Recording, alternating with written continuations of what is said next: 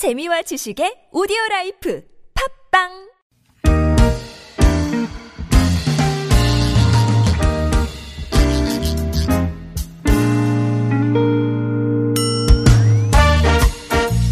오늘 목요일 서울 속으로 2부는 노무 상담으로 함께 하실 수 있습니다. 이원석 노무사 스튜디오에 나오셨어요. 안녕하세요. 네, 안녕하세요. 예.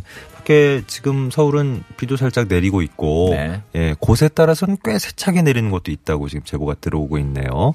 길이 무척 많이 막혔다고 그러셨어요. 네, 제가 오는 길에는 네. 갑자기 많이 막히더라고요. 확실히 이번 주 들어서면서부터 뭐 본격 출근 퇴근 시간이 아니더라도 교통량이 상당히 많습니다. 이게 아마 어 다음 주 이제 추석 연휴 앞두고 이번 주부터 이제 본격적으로 연휴가 시작이 되는 셈이니까 여러 가지 또저 준비하시느라고 분주하신 것 같아요. 성묘길도 뭐 많이 오가시는 것 같고 예.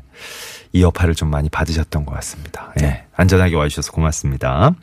구글 플레이나 애플 앱스토어에서 TBS 앱 내려받아 설치하시면 무료 메시지 보내실 수 있겠고요. 카카오톡 플러스 친구, TBS 라디오와 친구 맺게 하셔도 역시 무료 상담하실 수 있습니다. 샵 0951번 단문 50원, 장문 100원 유료 문자도 열려 있고요. 6661번님. 택시도 연차가 입사 초부터 발생합니까? 제가 알기론 택시는 예외로 알고 있는데요. 하셨습니다. 네. 연차 휴가와 관련해서 택시가 예외가 되는 규정은 제가 알기로는 없습니다. 그렇기 때문에 일반 사업장과 동일하게 1년 미만 근로자 같은 경우에는 1개월을 개근하면 하루 그리고 1년이 되면 15일의 연차가 발생을 하지요. 예. 그래서 동일하다라고 네. 생각을 하시면 되고요. 네. 어, 가끔씩 보면은 이렇게 택시는 예외라고 이렇게 생각하시는 경우들이 있는 것 같은데 예. 제 경험상 보면 아마 그 이유는 이렇게 추정이 됩니다. 단체 협약 같은 거에 보면은 약간 좀 근로기준법에 위배되는 내용이 들어있는 경우들이 있어요. 음.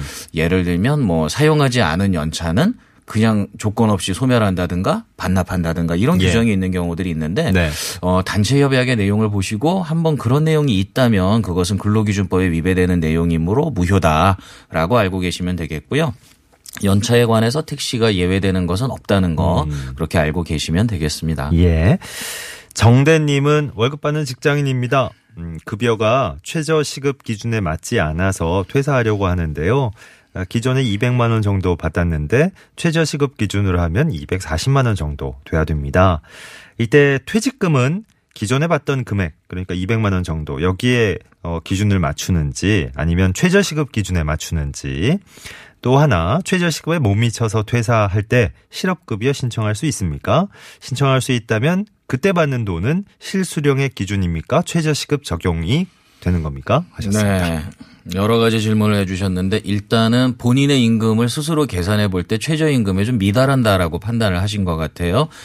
200만 원을 받고 계신데 예. 계산해 보니까 한 240만 원 정도 받아야 최저임금이다. 음, 그런데 아마 이제 그렇게 계산하신 이유는 연장 근무를 상당히 많이 하시기 때문인 것 같습니다. 예, 예. 제가 볼 때는 한 일주일에 16시간 정도의 연장 근무, 56시간 정도를 근무하는 거죠. 네. 그래야 240만 원 정도가 최저임금이다라는 계산이 나오는데요. 네.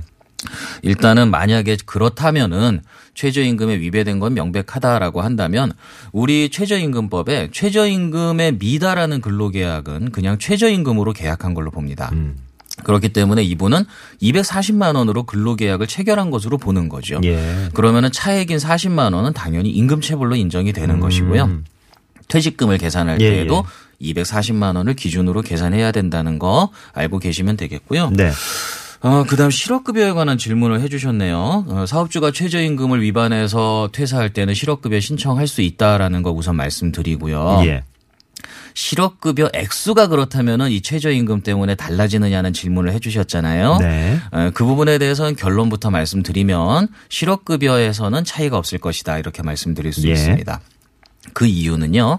어, 일단 실업급여에 대해서 조금 설명을 드리면 네. 실업급여는 이제 가입자의 연령과 근무 기간에 따라서 최하 90일에서 최고 240일분의 구직급여 일액을 받게 됩니다. 음. 이 구직급여 일액이라는 게 뭐냐 하면 어떻게 계산되냐 하면은 예.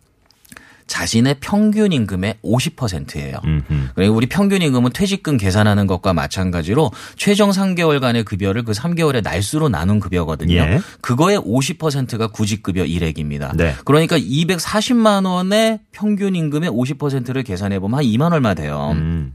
근데 이 금액으로 이 실업급여를 받는 게 아니고요. 예. 실업급여는 또 하한액과 상한액이 있습니다. 네. 올해 기준으로 상한액은 6만 원이고요. 음. 하한액은 어, 최저임금의 90%인 5만 4천 원 정도가 됩니다. 상한 사- 하한 차이가 얼마 안 나는데. 별로 차이가 안 어, 나죠. 그러니까 어. 대부분의 근로자들은 상한액 또는 하한액을 적용받는다고 생각하시면 예, 돼요. 그래서 예. 급여가 높은 분들은 그냥 대부분 6만 원으로 적용되고 예. 급여가 좀 낮은 분들은 대부분 에, 아까 말씀드린 5만 4천 원 정도의 기준으로 적용되는 거죠. 예, 예. 어, 5만 4천 원 정도가 나오려면 월급으로 따지면 한 330만 원 정도입니다. 아. 그리고 6만 원 정도가 되려면 360만 원 정도예요. 그래요. 그러니까 330만 원 아래이신 분들은 다 그냥 5만 4천 원으로 구직급여 일액이 결정되고 360만 원을 초과하시는 분들은 그냥 6만 원으로 구직급여 일액이 결정되는 겁니다. 실업급여 그 아까 말씀하신 실업 구직급여 일액. 네. 네. 그게 상당히 높게 책정이 돼 있네요. 그렇죠. 그렇기 때문에 이제 급여가 좀 낮은 분들 330만 원 정도 이제 안 되시는 분들에 네네네. 대해서는 이분들은 실제 납부한 것보다 사실은 혜택이 많게 그렇네요. 이렇게 설계가 돼 있는 것이죠. 예. 일종의 수직적 평등을 네. 구현하기 위한 예. 그런 의도로 보시면 되겠습니다. 7412번 님도 실업급여 질문인 것 같아요. 이번에 퇴사를 했는데 개인사업자와 직장 근로 병행하고 있었는데요. 혹시 실업급여 받을 수 있습니까? 어, 퇴사를 직장에서 하셨고 개인 사업자는 유지 중이라고 하셨네요. 네. 개인 사업체를 유지해서 소득이 발생하고 있는 상황이라면 실업급여는 받을 수가 없습니다. 그렇기 때문에 이 경우에는 실업급여 혜택을 받으시려면은 자영업자 고용보험에 별도로 가입을 하셔야 됩니다. 예. 자영업자 고용보험이라는 것은 근로자가 없거나 근로자 5명 미만인 사업장의 자영업자는 누구라도 가입을 할 수가 있고요. 예. 최하 154만 원부터 최고 269만 원까지의 월평균 보수를 자신이 선택해서 신고를 하면 됩니다. 네. 그렇게 해서 보험료를 납부를 하시면 음. 나중에 어떤 경영상 이유로 인한 폐업 이런 사유가 발생했을 때 실업급여를 받을 수가 있죠. 그런데 현재와 같이 두 가지 중에 한 가지만 퇴사를 음. 한 상황에서는 실업급여를 받을 수 있는 대상은 안 되시겠다 이렇게 말씀드릴 수 있을 것 같아요. 예. 휴대전화, 휴대전화 끝자리 9000번. 예, 으로. 저희 어머니가 학교에서 청소직으로 근무하셨는데요. 위탁회사와 계약을 하고 1년 6개월 근무를 마치고 나서 그러니까 위탁회사와 학교의 계약이 종료되고 올해 9월부터는 학교 정직원으로 근무를 하게 됐습니다. 음.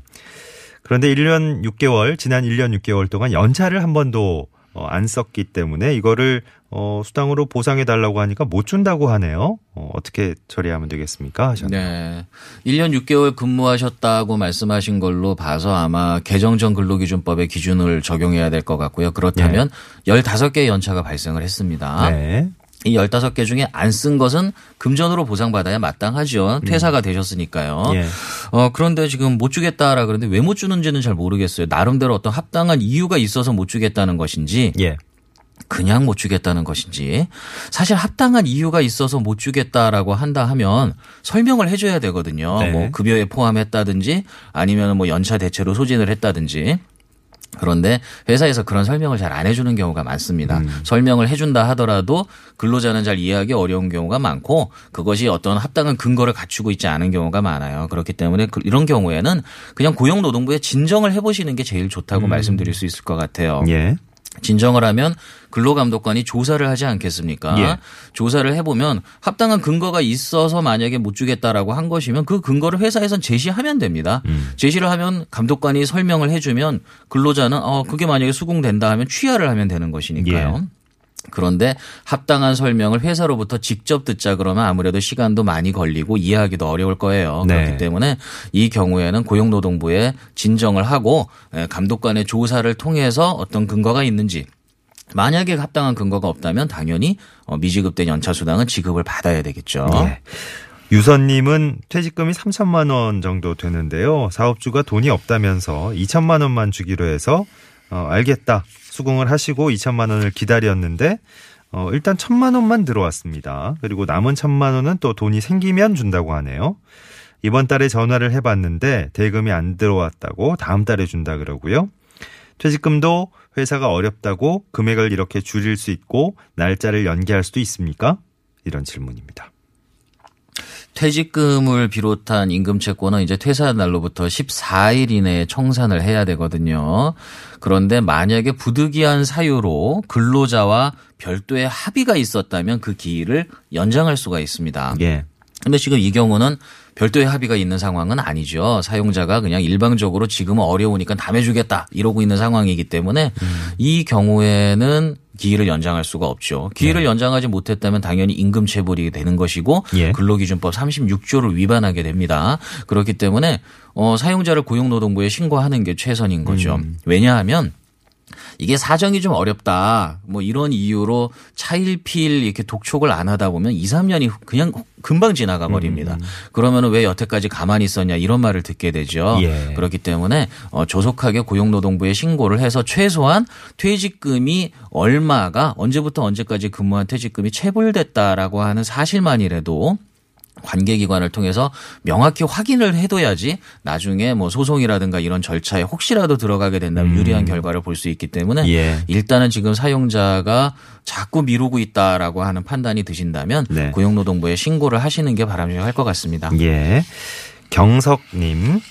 집사람하고 둘이 공장을 운영하는데 너무 어려워서 4대 보험도 버겁습니다. 4대 보험 꼭 납입해야 되는지요? 하셨습니다.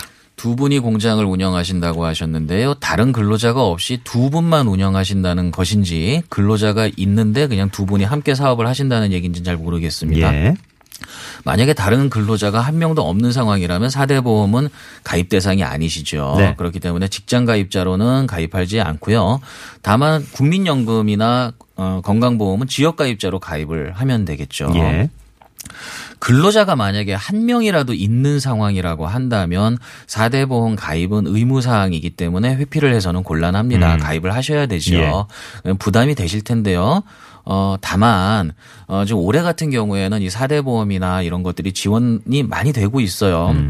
그래서 두루누리 사회보험을 통해서 국민연금과 고용보험료의 40%까지 근로자와 회사가 각각 지원받을 수가 있고요. 네. 올해 입사하신 분들의 경우엔 건강보험료도 지원이 됩니다. 음. 그리고 일자리 안정자금으로 어 13만 원까지 지원이 되지 않습니까? 예.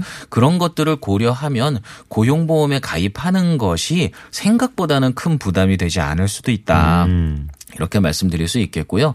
에, 근로자를 채용하거나 인건비를 지급하는 계획을 세울 때 네. 이런 지원 대책이나 이런 것들을 고려해서 인건비 계획을 세우시면 음. 충분히 도움이 되실 것 같아요. 예.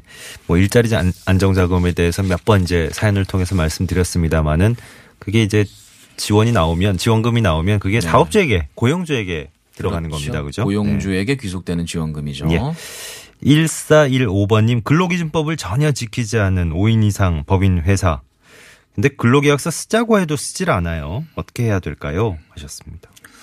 보통은 근로계약서를 써야 되죠. 우리 근로기준법의 근로조건, 근로조건이라 하면 임금의 계산 방법, 구성 항목 등하고 그리고 휴일, 연차 휴가 등에 관한 사항은 반드시 서면으로 명시를 해줘야 됩니다. 네.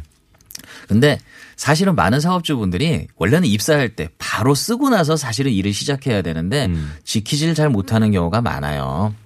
그런데 이 경우는 근로자가 요구를 했음에도 불구하고 이거를 거부하고 있다는 건 좀 상당히 심각하거든요. 예. 우리가 근로기준법 17조로 위반하면은 벌금 500만 원 이하의 벌금을 물게 되는데 음. 뭐 물론 사정이 있는 경우에는 뭐 그 벌금이 꼭 다 나온다라고 말할 수는 없지만 예. 이 경우처럼 고의적으로 근로자가 요구했음에도 불구하고 서면 명시를 안 하는 경우엔 반드시 벌금이 나오게 된다라는 거죠. 예. 그렇다면 근로자 입장에서는 증거를 확보해야 되는데 어 제가 하나 말씀드릴 수 있는 건 일단 사용자한테 근로기준법 17조의 내용을 명시해서 어 근로 조건을 서명 명시해 달라는 요구 사항을 서면으로 사용자한테 발송할 것을 제가 어 권해드리고 싶네요. 예. 그럼에도 불구하고 사용자가 만약에 응답을 하지 않는다라고 하면 어, 사용자가 근로기준법을 위반한 명확한 증거가 발생한 것이기 때문에 이 경우에는 고용노동부에 신고하면 반드시 처벌받게 될 것으로 그렇게 생각됩니다. 네. 이원성 노무사와 함께한 노무 관련 상담 오늘 여기까지 하겠습니다. 오늘도 감사했습니다. 네, 감사합니다. 평소에는 고용노동부 1350번이나 전화 120번을 통해서 서울의 각 자치구별 시민 명예노동 옴부즈만 제도도 이용하시면 되겠습니다. 네, 고맙습니다. 윤영찬 그 청와대 국민소통수석이 잠깐 브리핑을 했네요. 아마 어, 지금 문재인 대통령이 백두산 방문 마친 다음에 삼전 공항에서 곧장 이제 비행기 타고 어, 귀국길을 오를 것 같습니다. 예, 당초 예상은 평양에 들렀다가 아마 1호기 타고 어, 다시 귀국을 하시는 걸로 이렇게 예상이 됐었는데 아마 바로 어, 오실 것 같네요. 3859번님께 공연 선물 그리고 일반 선물은 홍유선님께 네, 전해드리면서 서울 속으로 물러가겠습니다. 내일 아침 11시 6분에 서울 속으로 다시 찾아뵙죠. 고맙습니다.